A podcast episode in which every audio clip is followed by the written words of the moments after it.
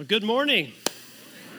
I'd like to welcome you into Crossroads. If you're uh, visiting with us, if you're joining us online, if you're uh, here as a regular, we're glad that you're here with us. Um, today, we're about to wrap up uh, our series Awkward. Next week, we're going to start a new teaching series, and uh, kind of ironic because uh, Ben's going to come out and do communion here in just a little bit. And uh, we didn't talk, talk about this ahead of time, but the, the scripture he's using is actually our theme verse for the next series. So, next week, we're starting a new series called Be Still.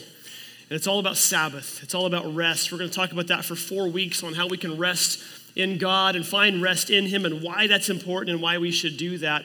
But today, we're going to wrap up this series, Awkward, that we've been in the past few weeks. Uh, if you recall, we've looked uh, the past couple weeks at how. Uh, we, we try to plant and water seeds. We talked about how difficult it can be at times to share our faith, but sharing faith can be a lot like gardening and that sometimes we think we've got to do all the work, but sometimes our job is just to plant the seed or just to water the seed or help somebody else water the seed, and all the seeds are different. And, and what really matters is that we are doing our part, that we're working and trying to find our part and work with that. Last week we talked about being relevant or uh, be, being real and, and sharing your story and being authentic in sharing your story by living it out uh, the, the, way that, that God laid it out for you to live. Today, what we're going to do is, is kind of wrap a bow on this and talk about how to be ready because it's going to the, the world's going to throw us some curveballs from time to time and sharing your faith doesn't always guarantee success a lot of times i think that fear of failure keeps us from actually sharing our faith. Uh, I've noticed when I look around the church, I think there's two main reasons why a lot of times as Christians we don't share the gospel with other people. We don't share our faith with others. And I think those two reasons are simple. One is I think we're afraid we might offend somebody. Now, I don't mean, you know, this hypersensitivity that's kind of going on in culture today where people are very easily offended. I don't mean that. I mean that we're going to present the gospel to somebody and basically say, you know, we, we want you to come get away from sin and come live for Jesus, and we're going to come off as just super judgmental. You know, like we're telling them straight up, hey, everything about your life is terrible, so come, come enjoy mine instead. And it's a little bit of a put off. And I think it's a mental block for ourselves that we don't want to do that. We're afraid that we might do that. But I think the other reason, and maybe the bigger reason why we don't often share our faith with others, is simply we don't feel qualified. Too often, we don't feel like we have all the right words, or we don't feel like we have the right timing, or, or we're afraid that we're not going to be able to answer questions, or, or maybe if we do answer a question, the person we're talking to is more skeptical, and they spin something back on us that makes it sound like our words are contradictory, and then we don't have an answer for that. And we're afraid we're going to look bad and make all, all Christianity look bad and God look bad. And so it's just easier to not do that whatsoever. And I think sometimes the easiest thing that we do is we just simply share a Facebook post because, you know, I'm not going to hear somebody uh, say anything back to me on that one. And if they give me a, a comment that I don't like, I can just delete it or hide it so that nobody else has to see it. But when I, I, think about that second reason about, you know, not feeling qualified, I always think back to the old Saturday Night Live character, Stuart Smalley. Anybody remember uh, SNL from back in the early 90s? Stuart Smalley was this, this self-proclaimed self-help guru. And basically, Stuart Smalley was the one that needed to be going to all of these, these affirmations. There was a segment every week called Daily Affirmation with Stuart Smalley. And he had been through every type of self help or, or get help type of program there was Alcoholics Anonymous, uh, Depression Anonymous, all of the different anonymous types of groups, all the 12 step programs. And that qualified him to help others be more confident in their life. And the irony of the, the character was he always interviewed whoever was hosting the show that week playing themselves.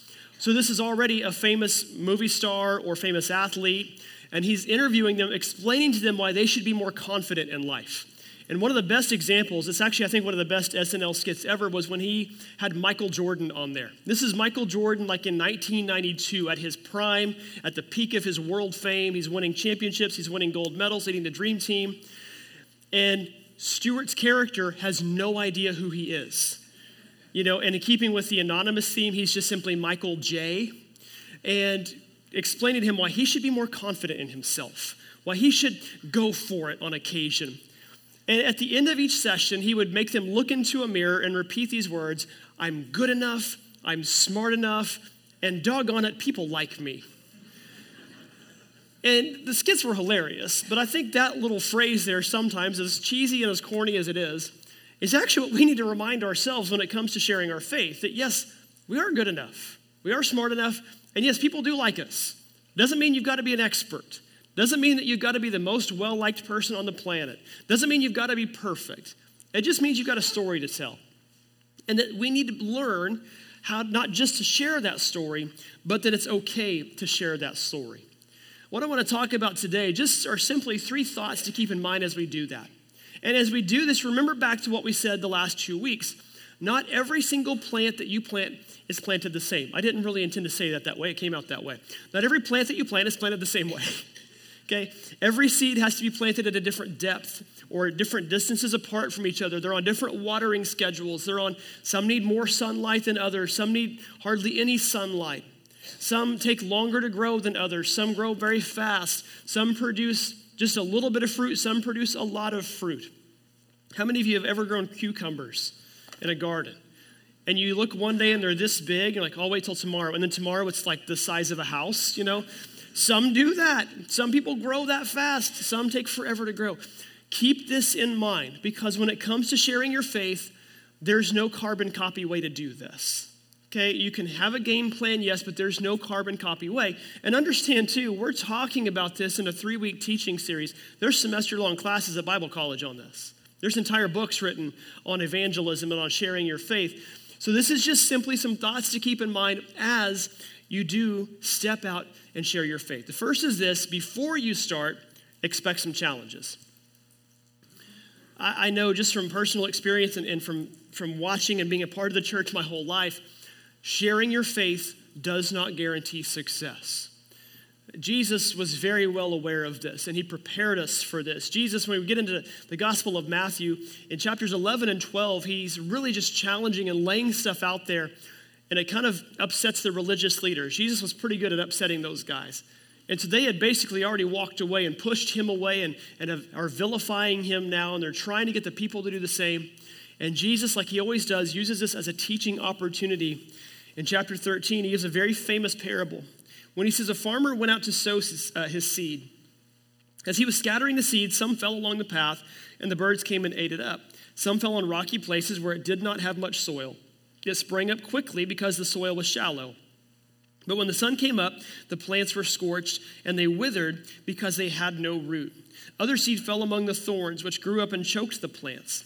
Still, other seed fell on good soil where it produced a crop, 160 or 30 times what was sown. Now we know this is the parable of the four soils. And Jesus is talking about people. That's what he's referring to when he mentions soil. He's talking about different types of people here. Know this about Jesus. When Jesus gave a parable or he gave a lesson, it was one of two things. It was an object lesson where he was standing right beside something as he talked about it, and he could point at it and say, Yeah, this, this is what I'm talking about, quite literally uh, right here. Or he used an example of something that was a part of everyday life for them that they would have understood. This is maybe a little bit of both, depending where he's at when he gives this, this lesson. Those of you who went to Israel this past year, we saw what rocky soil looks like. That's what most of their basic soil is. And back then, they didn't have the equipment to dig all that stuff out, they had to do it by hand. So a lot of seed they would throw would fall right among rocks or right among, you know, kind of these craggly areas eh, full of weeds and full of thorns. They had to cultivate good soil sometimes. But we get this, even if you're not a gardener, I think it's easy to understand where some of this comes from. But Jesus very quickly interpreted the parable right out for them to understand in, in, plain letters or plain words. He said in verse 19, When anyone hears the message about the kingdom and does not understand it, the evil one comes and snatches away what was sown in their heart. This is the seed that was sown along the path. In other words, it's thrown on hard ground. It's thrown on a, on a sidewalk. That seed's not going to grow. A bird might come eat it. The wind might blow it away. It's got nothing to, to take root in.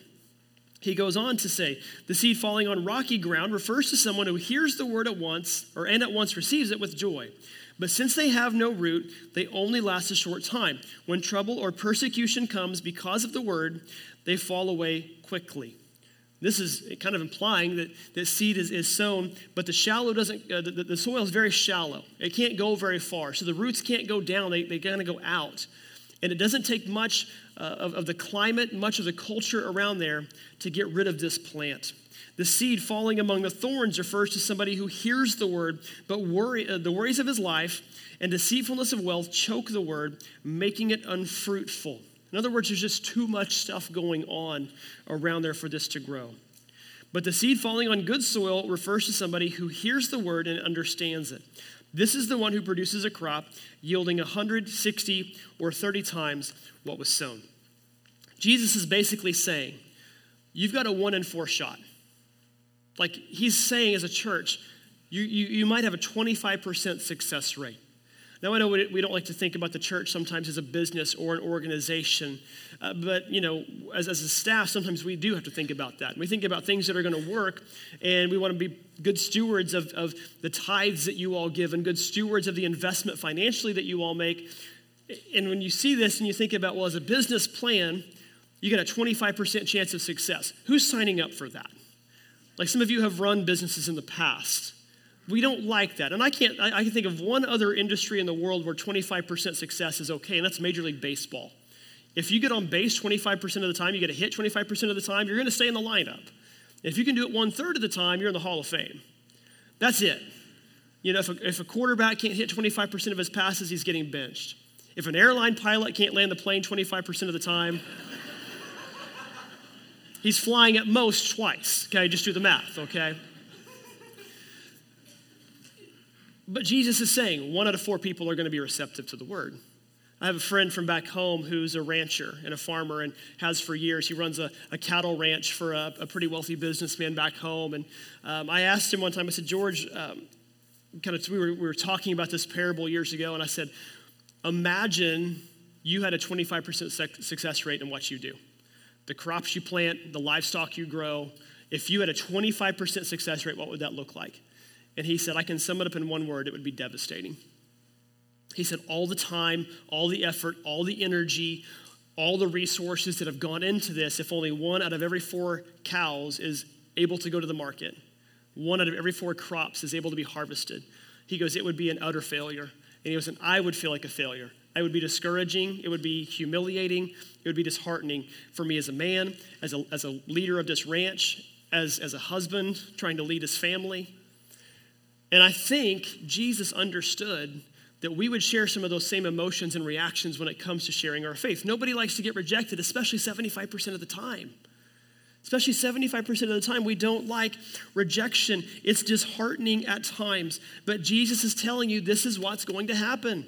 He says there's four types of people out there in the world, and you're going to encounter all of them. He says there's those whose hearts are hard. They're the ones who hear the gospel and they might even believe in Jesus. They might even come to church some, but they just don't care enough to make it a part of their lives. So they don't they don't allow it to take root. Hard ground doesn't allow seed to take root. He says there's those who heart, whose hearts are shallow. They hear the gospel and they might even accept Jesus and they might even be sincere about trying to follow him. But they don't allow the, the, the gospel to really take root and I think one of the things that can cause shallowness is isolation. I think those who don't allow themselves to get fully invested around other people, sometimes that can be hard to allow that to really take root. When, when I was in Oregon, our church was called Redwood Christian Church. And I was fascinated by how redwoods work, the, the actual tree. We went down to Redwood National Park several times. Love that place. If you've never been there, it's just like 300 foot trees and they're everywhere. Like you, you can't even see through them because there, there's so many. But I read for as tall of a tree as that is, the root system is extremely shallow. Usually the roots go down as almost as deep as a tree grows up. This one it doesn't. They go out. But what makes redwoods work is they root together. All the trees, the roots intertangle and, and intertwine. And so if one tree is going to fall, they all have to fall. That's what keeps them upright and why they only come down if they get cut down unless they rot out. I think that can apply to us. Isolation can lead to shallowness in our, our own personal soil. He says there's those whose hearts are crowded. We just have way too much going on. Maybe that's keeping up with your kids, with sports schedules or school getting ready to start back, or, or, or the busyness that comes from everyday life with work, or, or whatever it may be. Maybe you have to travel all the time and you just got so much going on, or maybe it's all internal. Maybe it's anxiety. Maybe it's worrying about finances or it's a health issue. It's all these different things that come in. And just like weeds do, they choke out the good stuff.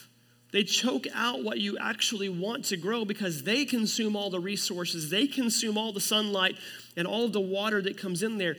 If you allow everything else in life to come in and consume your attention and your effort and energy, then God and church and the Word just become something else to do rather than being the focal point of what you're called to do. But that fourth group, he says, these are the ones whose hearts are fertile and receptive. They're the ones that are eager to hear the word, and the, root, the, the, word takes root in them and it grows. Now, when you look at this list, those first three, it's easy to look at those and say, okay, well, there's those three, and then there's the fourth. Keep in mind, those first three can become that fourth. But sometimes it takes a little more time and a little more effort and a few more people watering, and it takes patience. But those are the four types of people we're going to come across, and Jesus understood this. Because I think it's just the same idea as with gardening. When you've got people, especially whose hearts are hard or shallow, often I think when we decide that we're going to try and share our faith with somebody else, we have a plan. You have an idea what you want to do. Just like you have a plan when it comes to gardening, you know when you're going to put certain things in the ground, you know how far apart you're going to do them. You've got a plan. But here's the thing with plans they're great until they don't work. Then what do you do? The second thing you've got to be is you've got to be adaptable too. Have a plan, but be adaptable. Because the same plan that works for gardening in Texas may not work in Kansas, or it may not work in California. And the same thing applies here. I, I love talking to other church leaders to get ideas on things we can do. And I love it when they say, just so you know, this works for us here. It may not work for you there because that's their soil, that's their climate, that's their conditions. So I have to learn can it work here or do I need to adapt it to work here or will it never work here? You have to kind of think through those things, and the same applies with different types of people that you're talking to. But because you have to plan and you have to be adaptable, you also have to be patient. Sometimes, you guys know this, it takes a long, long time to grow fruit. I know that uh, my. Uh, my, my dad had, had my kids back with him back in the spring, and Titus wanted to plant corn. So they planted corn next to their shed. And uh, so when he came back, like a week later, he wanted to see his corn. And my dad went to the store and just bought some ears of corn, you know, to show him. And he was so excited. Dad, look at my corn, you know. And, and uh, so he was like, good job, buddy. Good job, dude. Like, you, you really worked that corn well. I think he sprayed it with water one time. But how often do we do that in real life? We spray something a couple of times and we expect it to grow. Even with Miracle-Gro and even with all the fertilizer, it takes time. Patience is required. And here's the thing you have to realize too it also takes not getting discouraged when things don't work out the way you want them to work out. But keep at it.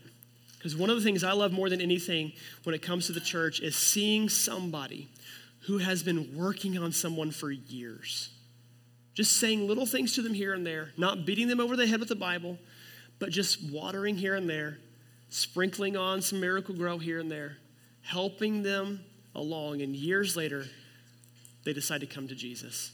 They decide to come and check it out. Be patient. Don't get discouraged. You will have challenges. Here's the second bit of advice. The second thing to remember is that we need to learn the importance of stories. Everybody has a story to tell. And as we talked about last week, there's value in learning how to tell your story and being authentic in it. But I think when it comes to this, even more important than telling your story is learning to listen to the stories of others. That sounds easy. We like to share stories, we like to have conversations, but sometimes we have to remember that listening requires listening. Because too often, if you're like me especially, I can get very guilty of interrupting somebody's story to compare it to mine as a way of trying to relate with somebody. That's what I'm trying to do is relate a little bit more by saying, you know what, I had something very similar happen to me one time. And before you know it, I've taken over and I've hijacked the story. And sometimes it becomes a battle of comparison. Sometimes it just becomes, I really want to share my part too. But sometimes we have to remember to just be quiet. James says in James 1 that everybody should be quick to listen and slow to speak. Now, Um, I'll be honest, I'm pulling this verse just a bit out of context here because he's talking about anger. That's where he's going with all this. But the, the, the idea still applies. Be quick to listen, slow to speak. I think that could apply to more than just anger, it could apply to almost everything that we do. Maybe you've heard the old cliche God gave you two ears and one mouth for a reason. So you listen twice as much as you talk. Listening to somebody else's story, that's what it requires. It requires being quiet and listening and not trying to control the conversation. I think it also requires us not getting upset at what they say, even if they say something that sounds insulting to our faith, because maybe that's their way of trying to understand our faith or trying to understand a gospel that may not make sense to somebody that's from a skeptical world. Maybe they just need to voice or vent what they feel, and we just need to listen. And then we can go unload or voice or vent on one of our brothers or sisters in the room who can handle it rather than, than lashing back out. Don't take that as an opportunity to get into an argument or a debate with somebody. Because I don't know about you, I don't think I've ever seen anybody get argued into Christ or get argued into baptism or argued into conversion. We, we don't operate that way. No, listen and listen with patience and humility Remember what we said a couple of weeks ago the words of Peter always be prepared to give an answer to, to anyone who asks you to give the reason for the hope that you have, but do this with gentleness and respect. Don't be arrogant in your faith. Don't be aggressive with other people. Don't be overly assertive with them. Don't be impatient with them.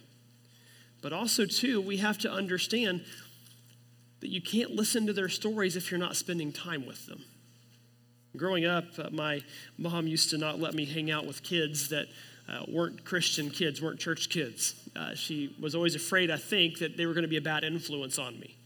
And that's possibly true. I mean, that could have happened. We, we see this a lot. And even with my kids today, I, uh, we don't know the backgrounds of all of their friends. Some are Christian, some are not. But we, we just keep an eye on this. But, you know, what? we, we talked about this, and I know there's a big you know, all around culture right now, all around the area. It's like, well, what do we do with our kids? Do we take them out of public school and put them in Christian school? My thought is, man, if we take all of our kids out of public school, who's going to be there in public school to be the good influence? To be the one to bring Christ to them? Because it's certainly not coming from the system. It's certainly not coming from that. And I think we've got to remember sometimes that's what we need to be. Is rather than, than worrying that, that we're going to get negatively influenced by society, we go be the influencer of society. We go be the one to change society. Now, hear me out on this because if you're new to the faith and you've got a, a, a particular sin or lifestyle that you've struggled with, that you've just kind of gotten away from, don't rush right back to that same group to, to try to reach them because you may not be there yet where you can not fall prey to that same temptation. Don't rush back into something like that. But if it's something you overcame a long time ago in your past, then that's a group you can relate to and reach with accountability to make sure you don't get back into that but get involved with people outside the church. That's the only way you're going to reach them. The only way you're going to be able to hear their story and relate to them is to get to know them. In the Old Testament, God gave instructions to the Israelites on how to build a tabernacle. Read about this back in, in Deuteronomy and, and, and how, as the Israelites moved, they had this tabernacle that they would take with them, basically a huge tent, and they would set it up in the tabernacle, which is the Hebrew word is mishkan. It literally translates to dwelling place. This is where God would come to dwell with his people. He would come down in spirit and dwell with them. And that's how the Israelites interacted with him. You jump to the New Testament and we see something similar. The Gospel of John, Jesus, or John, John starts off his gospel this way, saying, In the beginning was the Word, that's Jesus, talking about the very essence of life. In the beginning was the Word, and the Word was with God, and the Word was God. And you jump a few verses later, it says, And the Word became flesh and did what? made his dwelling among us. Just put that all together. Jesus came to tabernacle with us, to Mishkan with us. What does that mean? It means that God wanted to reach us, and in order to reach us, he became like one of us so that he could relate to us, so that he could reach us. Now, just think this for a second. If God did that with us, why should we not do that with others? I'm not saying go out into the world and act like the world. I'm not saying you want to reach people at a bar, go get drunk with them. That's not what I'm saying. But I'm saying maybe it's okay to go hang out with them if that's not a struggle or a temptation for you. Be with them, reach them, listen to their story. Because when you do that, the more you spend time with them, the more you'll understand them and can relate to them. When we were in Arizona, the church we were at had a sports league and uh, had football and soccer and basketball for all different age groups. And uh, one of the guys that ran that asked me if I'd be interested in helping and uh, said, sure. And I made the mistake that you never make to a pastor. I told him, just put me where you need me. Just so you know, if you say that, we will, okay? So, guess who coached sixth and seventh grade boys the next year? Guess who got, co- got coaching an age group that he had no idea how to relate to? God wired me in a few different ways. Children was not one of them. I'm not even good with my own children, okay? Much less somebody else's. In fact, I'll always tell Matt if, if he's asking me, you know, we're having some event, hey, would you mind helping? I'm like, do you want those kids to not want to come back? Because if so, then I'll come do that. You know, if that's one you're like, hey, you know, could you, yeah, I'll be the one, sure. So, sixth and seventh grade boys, we walk out for the first practice. I'd coached high school girls a little different than sixth and seventh grade boys. And we walk out there, and I have no idea how to relate to these kids. I have no idea what words they understand. My kids weren't that old yet. Elsie was four. You know, she was still a bit behind this age group. So it was rough the first few weeks. You know what? As the season went on, got to understand them a little bit better. Got to relate to them a little bit better. I knew how to talk to them a little bit better. We played better as a team because I could communicate with them and I could hear what they were saying back to me. The same applies when we get into the world and around people who don't know Jesus. If you never spend time with people who aren't just like you, you'll never learn how to reach somebody who's not just like you. And guess how many people are just like you? Not very many, maybe none. You have to learn to contextualize your approach with different people. And that means you pay attention to them so that you can learn how to reach them. I think the Apostle Paul was so good at this. Because when we see Paul throughout the New Testament, what do we see him do? We see him talk to Jewish people and use the Old Testament because that's what they knew. We see him talk to Gentile people and not really use the, New, the Old Testament because they didn't know that. We see Paul, in, in fact, talk with, uh, with, with, people in, in Athens who were scholars, that were academics, that were philosophers. And what does he do? He quotes poetry to them. He quotes their philosophers to them so that they will understand more about Jesus. Learn to contextualize your approach. Learn to, to know what you need to do to reach who it is you're talking to. Paul described it like this in 1 Corinthians 9. He says, Though I'm free and belong to no one, I've made myself a slave to everyone to win as many as possible. To the Jews, I became like a Jew to win the Jews. To those under the law, I became like one under the law, though I myself am not under the law, so as to win those under the law. To those not having the law, I became like one not having the law, though I am not free from God's law, but I'm under Christ's law, so as to win those not having the law. Anybody tracking so far? To the weak I became weak to win the weak, and here he goes. I have become all things to all people, so that by all means possible I might save some. You're like, well, wait a minute, Paul. If you're becoming all things to all people, so that by all things possible, wouldn't you want to save all? He, even Paul knows. He's not going to get everybody. You just can't get everybody. But what Paul's saying here is, I'm willing to be whoever I need to be so I can reach whoever is willing to listen to what I have to say. So expect challenges, they're going to come your way. Learn the value of stories because they're so important in what we do. But here's the third bit of advice you ultimately have to tell people what God has done for them. And you can do this by telling people what God has done for you. I think that often what we, we fail to understand is that if you want to present Jesus to a world that knows nothing about him and doesn't think they need him, you have to show why he is a better alternative to what society has to offer. If you have ever been in sales, or if you've ever been in, in any kind of marketing, you understand how it works. The job is to show people why they can't live without your product. And You might remember back to some of the infomercials that ran when I was a kid back in the 90s. Those infomercials that were so over the top and cheesy, but they showed you why you had to have that product because things would go terribly wrong if you didn't. One of my favorite ones was uh, for this headset that when, it, when wireless phones first became a thing, not cell phones, kids, wireless phones, like landline with no line, right? Those first became a thing. It was a headset that strapped onto that and held the phone to your face. And to show why you needed this, they showed a woman doing dishes, holding her phone, and dropped it in the sink. Because we all do that, right? We all talk on the phone while we're doing dishes. But it's like if you don't get this, you will ruin your phone in the sink. But that's the whole point behind marketing show why you need this product. Same applies with Jesus. We've got to show people why they need him and why he's a better alternative to what culture has to offer. And I think sometimes this is where we get stuck. This is where we don't know what to do. Can I say, I think it's as simple as, as cracking open the book of Romans and walking through it and showing people what's inside. I've got five things. These are going to be quick, but I can, I can fill you in on these later if you miss a, miss a blank here. Show them what's in Romans 3 and tell them that everybody has sinned, but that God took care of it for us. Show him that. Show him where he says in verse 23 For all have sinned and fall short of the glory of God. And, and make it clear nobody, nobody's free from that. We've all sinned, but we're all justified freely by his grace through the redemption that came by Christ Jesus. That we're set free from the penalty of sin and we're set free from the bondage of slavery. Show them Romans 5, where it tells about the price God paid for your sin. That when he, he paid that and set you free, show them what that was, what that looks like.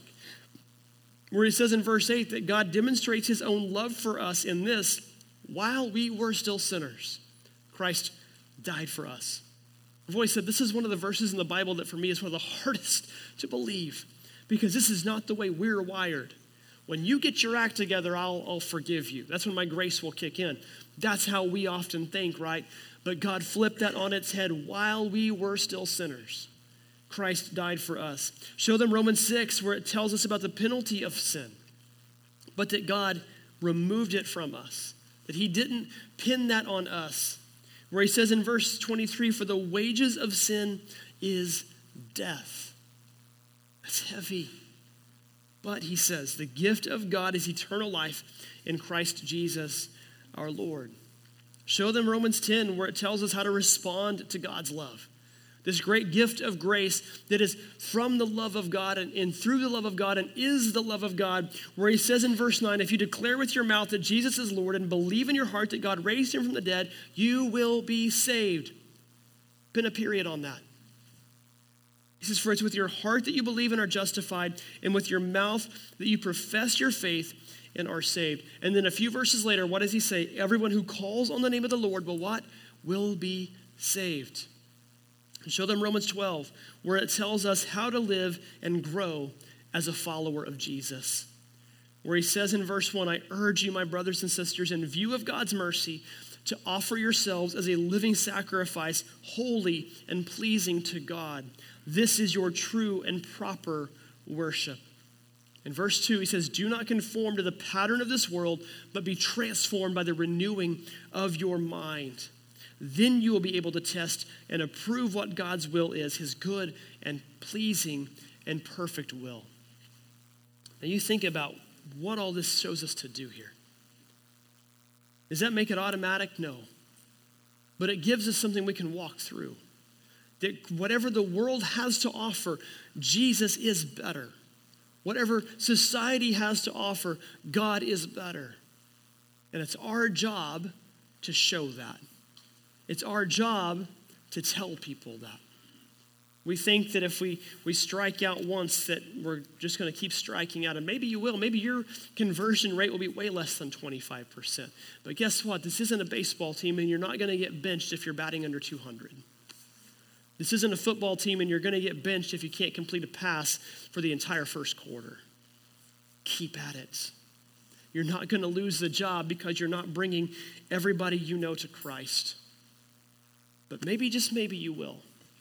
Because maybe, just maybe, you'll say something that's exactly what somebody needs to hear, exactly when they need to hear it. On the day of Pentecost, in Acts chapter 2, Peter has preached this incredible sermon after the Holy Spirit has shown up. And I'm just going to read this passage. This is a longer passage. I'm just going to read it to you. But in Acts chapter 2, as Peter's preaching this sermon, here's where he ultimately ties this up. Starting in verse 26, or I'm sorry, starting in verse, uh, verse 29, he says, Fellow Israelites, I can tell you confidently that the patriarch David died and was buried and his tomb is here to this day.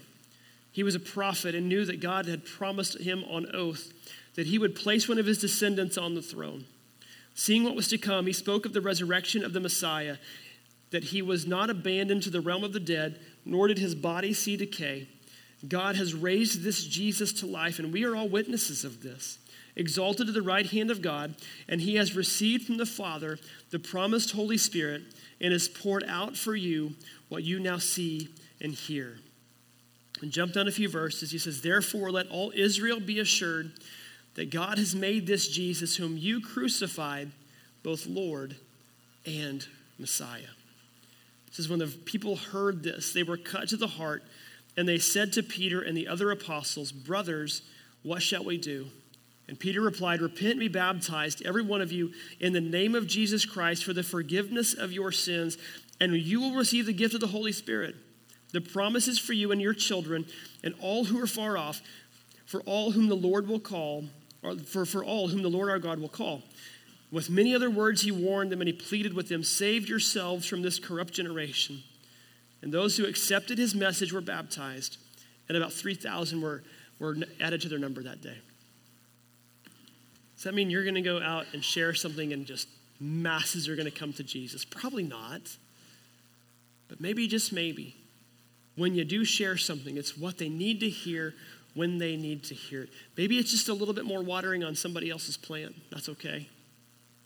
Or maybe you're giving them that final bit of watering that they've been waiting for. And maybe, just maybe, they'll respond the way they responded to Peter when it says they, what they do? They heard it, they believed it, they repented, and they were baptized. Our job as a church is to go and make disciples of all nations, to baptize them in the name of the Father and the Son and the Holy Spirit, and to teach them to obey everything that He has commanded to us. We're called to go and seek and save the lost. We're called to go and be His witnesses. We can't do that unless we're willing to go and be His witnesses. Here's your takeaway today go share the good news. I don't, don't have a game plan for you in terms of take this verse and take this one right there to them. No, just go share the good news with somebody. Tell them what Jesus has done for you. Be gentle, be patient, be understanding, but share the good news with those around you. Let's pray. Father, we're so thankful that you give us a command that isn't always easy but it's something we can grow towards. God, we're grateful for your son who, who gave us this instruction and then showed us how to live it out.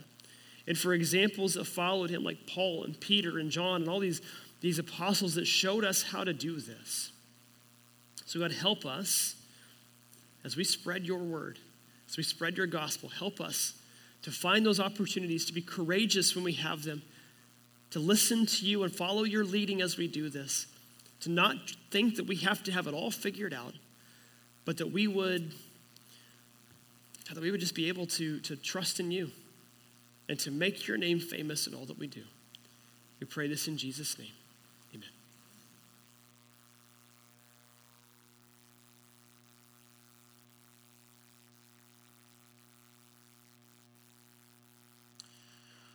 When I was in college, um, I would have been about 21 at the time.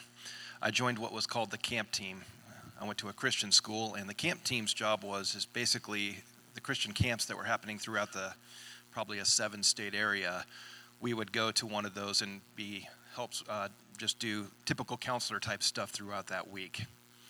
I really enjoyed that, but um, we did junior high and high school, and I remember there was like three subsequent weeks where it was junior high kids that we were ministering to, and it was your typical 100 degrees summer. And the last one that we had been at was called Boondocker, which was a camp that was over by Topeka. I think Kerwin Lake was the name it was at. I don't recall for sure. But we were sleeping in tents that whole week with a bunch of junior high kids, and we were exhausted, just absolutely more tired than you could even begin to imagine. And so the next week, we had a camp up in Wisconsin. And so when I got up to Wisconsin, the dean sat us down and said, Hey, I know what you guys have been going through. He sat all the, all the uh, camp teams down. It's been a long summer for you, and I need your absolute best. But I know for me to get your absolute best, you guys got to have some downtime. So when we get into rec time in the afternoons, I've got those covered. That's your time to go rest. So he allowed us to go back to the bunks and just chill. It was absolutely amazing. And he's right. It got the absolute best out of us because we were rested and ready to go when those evenings came around to love on those students as best as we could. It was meaningful to me. That was the kind of invitation I like. You know, sometimes I get invitations that are more, more, more of an obligation than fun. You know, like if you get somebody that's like a fringe wedding, now it's an obligation that you have to kill a Saturday to go to their wedding, right? Oh, man. I'm exhausted already. I'm just tired. But Jesus offers us a different kind of invitation. And it's Matthew 11, 28 through 30. Come to me, all you who are weary. There's your invitation. And burdened, and I will give you rest. Take my yoke upon you and learn from me. For I am gentle and humble in heart, and you will find rest for your souls. For my yoke is easy and my burden is light. Jesus knows you better than you know you and me. And he knows that every one of us need points of rest that, that we can be in our absolute best. Today is a day of rest. So as we take communion today, I just want to take a moment to remember and thank our Lord for recognizing to get the best out of us, He has offered us this day of Sabbath to be able to rest. I hope that's an inspiring thought for you today as we take communion together. Go ahead.